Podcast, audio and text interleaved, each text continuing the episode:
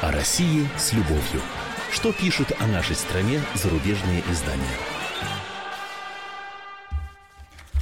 Здравствуйте. В студии замредактора отдела международной политики комсомольской правды Андрей Баранов. И, как обычно, я знакомлю вас с обзором наиболее интересных публикаций в иностранных СМИ о нашей стране. Ну, я уже давно перестал удивляться э, той предвзятости, тому безудержному потоку всяческого негатива, который клокочет на страницах западной прессы. Политическая мотивация, ангажированность большинства авторов э, подобных публикаций очевидна. Кстати, вовсе не обязательно, что сами они думают так же, как пишут, что верят в те обвинения, которые обрушивают наш адрес. Знаю это не понаслышке. Много общался с коллегами за рубежом, том числе неформально, по-доброму так, за рюмкой водки, с бокалом виски. Сами они признавались, мы на службе у редакторов и медиабоссов, которые нам платят. Не хочешь потерять работу и нажить там другие неприятности, пиши, как тебе указывают. Ну, в общем, это такие солдаты информационной войны, мол, мы только выполняли приказы. Другое поражает. Как же читателям-то и зрителям на Западе до сих пор ну, не надоело, не обрыдло любоваться этой, в кавычках любоваться, конечно, этой унылой черно-белой картины, жевать бесконечную жвачку из тех же самых обвинений разномастных позорных там ярлыков, которые до нас ежедневно навешивают э, в тамошних СМИ. Ну нет, пока вот жуют и даже глотают. Ну давайте поглядим, что нам, чем нас порадовали очередные публикации. Владимир Путин использует предвыборную кампанию в США, чтобы укрепить свои позиции на международной политической арене, считает обозреватель немецкой Дивельт Юлия Смирнова. Вот она цитирует Путина, э, выступавшего перед иностранными инвесторами. Президент сказал, мы тоже озабочены ухудшением российско-американских отношений, но это не наш выбор, мы к этому никогда не стремились. Конец цитаты. И тут же Юлия Смирнова сразу переходит в наступление. Подобные слова прозвучали несколько странно на фоне недавней череды событий, которые как раз говорят в пользу того, что Россия сегодня делает ставки на эскалацию. Выход из ядерного соглашения, размещение ракет малой дальности «Искандер» в Калининградской области и растущий риск непосредственной военной конфронтации между двумя ядерными державами в Сирии. Так, стоп, давайте-ка разберемся. Мы вышли из соглашения по плутонию. США Ровно по одной причине. Не хотим сохранять обязательства перед страной, которая это соглашение, как оказалось, вообще выполнять не желает и не собирается. Они, видите ли, решили не перерабатывать оружейный плутоний, я просто напомню тем, кто не в курсе, а не перерабатывать плутоний оружейный, да, как договаривались, а закапывать его в землю. Но ведь можно и откопать в нужный момент, да, а мы весь свой утилизируем. Мы построили специальный завод по переработке, а они начали да заморозили и стали, говорит, за, стали закапывать.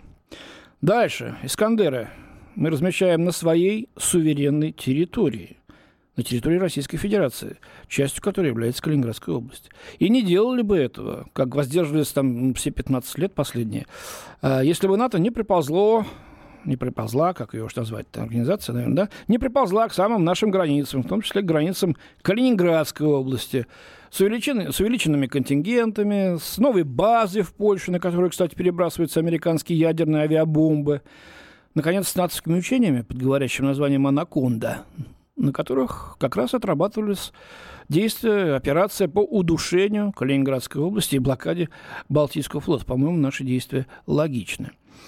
Вот, Смирнов пишет. Заявление российского Минобороны о том, что Москва снова всерьез задумывается о размещении военных баз на Кубе и во Вьетнаме, прозвучали как новость времен Холодной войны. Тот, дальше вообще шедевральная фраза, тот, кто ищет дружбы, пожалуй, ведет себя иначе. Конец цитаты. Минуточку, уважаемая коллега.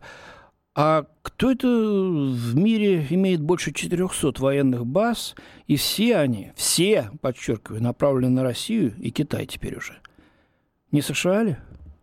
Э, или они просто не ищут дружбы. Но если нет, тогда понятен гнев автора. Русские это слишком возомнили о себе. Они хотят, чтобы с ними имели дело как с равными. Наглые выскочки. Ведь еще 15 лет назад Россию вообще не вспоминали. Я считаю ее третьестепенной региональной державой, да и сейчас пытаются об этом иногда поговаривать, правда, все реже. Никому не интересно ее называли, а теперь, видишь ты, не позволим, не дадим. Еще одна журналистка с русским именем и фамилией, давно, кстати, подвязавшаяся на Западе, Анна Немцова, утверждает, что в России разгорается ядерная паранойя. Народ заставляют готовиться к войне с использованием оружия массового уничтожения. Вот она сообщает, что до 40 миллионов человек приняли участие в недавних тренировках по гражданской обороне по всей стране, узнав о том, как прятаться и куда именно бежать в случае ядерной войны. Вот это Немцова пишет в издании электронного The Daily Beast. Я что-то таких учениях не слышал, может, пропустил. Поправьте меня, если что, э, баранов собака кп.ру присылайте. Не было таких учений официальных, по крайней мере, о них не объявлялось. Цитирует она и депутата Госдумы Владимира, э, простите, Вадима Деньгина. «Я не понимаю, — говорит Деньгин, — почему Запад не может просто оставить нас в покое и позволить нам существовать. Американцы должны понять, что их дети тоже будут искать укрытие, если они серьезно думают атаковать Россию. Ну, если вы подумаете, что цитата приведена в обосновании здравого смысла, типа «зачем американцы лезут к нам, дайте там жить нормально, как мы хотим», то ошибаетесь. Главный смысл здесь – иллюстрация угрожающих намерений, про то, что ваши дети тоже так сказать, будут искать укрытие. Вон какие русские-то, оказывается, с ног на голову, шиворот на выворот, в одну дуду, и ведь проходит. А, Марк Нексон из французской Э, Липуэн поговорил с председателем правления общества «Мемориал» Александром Черкасовым. Читаем. Международный мемориал, культовая российская неправительственная организация по защите прав человека, была квалифицирована Москвой как иностранный агент из-за ее позиции, направленной против российской интервенции на Украине. Точка. Но здесь что ни слово, все вранье. Или, по крайней мере, неправда. Давайте скажем более, так сказать, корректнее ну, культовая уж российская организация, ну, не знаю, вот спросите, так сказать, на улице, 9 из 10 даже не знают, что такая организация существует. Хорошо или это плохо, не беру судить. А, она защищает права человека, правда, своеобразно защищает. А, но, тем не менее, назвать ее культовой я бы не стал. А вот э, иностранный агент, э, получила она, так сказать, клеймо, как они говорят, вовсе не из-за позиции, направленной против российской интервенции на Украине – вот, так сказать, интервенции-то нет, но это тема э, других э, передач, об этом мы много уже говорили. А из-за того, что деньги она получает из-за рубежа, гранты, и на них существует. Кстати, об этом ни слова, ни слога, ни точечки с запятой э, в публикации уважаемого Марка Нексона во французской Лепоэн нет. Абсолютно нет. Ну, вот он беседует э, с э, Черкасом, тот жалуется. Мы обязаны указывать выражение «иностранный агент» во всех наших публикациях. Мне надлежит также отображать его на своей визитной карточке. Вот я даже не знаю, по-моему, это он приврал немножко. Немного похоже на желтую звезду евреев во время Второй мировой войны. Сейчас мы организуем в Москве выставку о писателях ГУЛАГа, где много говорится о Шаламове и Солженицыне, рассказывает Черкасов. Ну и вот э, такой вывод делается. Э, этим Черкасовым, который воспроизводится э, журналистом. Режим функционирует с помощью крайне агрессивной пропаганды. Это неизбежно приводит к последствиям. Тревожит то, что она превосходит по силе пропаганду, которая велась в СССР. А в наши дни телеканалы уже не довольствуются бичеванием оппозиции или украинской власти. Они воображают сценарий ядерной войны США и настраивают, что российский народ выйдет из нее победителем. А, бред, по-моему. Ну, где кто говорит, что мы хотим ядерной войны и в ней победим? Э, трепещите вы там на Западе. А, пропаганда, значит, сравнивать пропаганду времен с пропагандой времен СССР вообще глупость какая-то.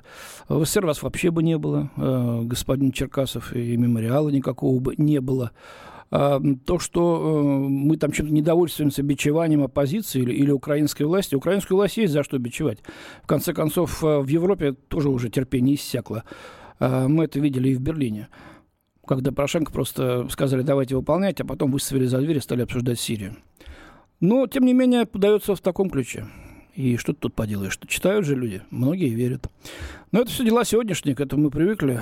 А, все это у нас ужасно. Но и история России всегда была жуткой, да? Э, в сентябре в Воронеже зарегистрировали ребенка по имени Сталин. В Сургуте коммунистические активисты установили бюст Сталина, пишет корреспондент испанской Эль Мунда Хавьер Колас. В России жестокие лидеры продолжают блистать, считает он. И вот в Орле возродилась другая спорная фигура, помимо Сталина. Там открыли памятник царю Ивану Грозному. А, ну вот эм, описывается, что местный губернатор сравнил царя с э, нынешним российским лидером Владимиром Путиным. Мол, есть мощный президент, который заставил весь мир уважать Россию и с ним считаться, как это в свое время сделал Иван Грозный. Ну, слова, слова губернатора – это лишь слова губернатора. Бог с ними. Ну, автор комментирует. Э, Путин никогда не приказывал отрубать головы и сажать на кол. Таковы были любимые наказания Ивана IV. Спасибо э, за то, что вы, так сказать, это удивительное сравнение провели и нашли э, различия. А, но, честно говоря, э, Давайте-ка вернемся мы в те времена и посмотрим, что творилось на Западе. Давайте посмотрим глазами современников. Одна Варфоломеевская ночь что стоит? А избиение евреев и изгнание их из Испании, э, господин испанский корреспондент Хавьер Калас, больше миллиона. Сколько было уничтожено. Эм, по сравнению с этими цифрами, то, что творилось в России, было ужасно, но все же в гораздо меньших э, масштабах. Поэтому давайте сначала обратитесь, пожалуйста, на себя. Но автор отмечает, что за пределами России Ивана Грозного знает по картине Репина. На ней изображено, как он обнимает своего сына после того, как в ссоре убил его ударом посуха, а, посоха.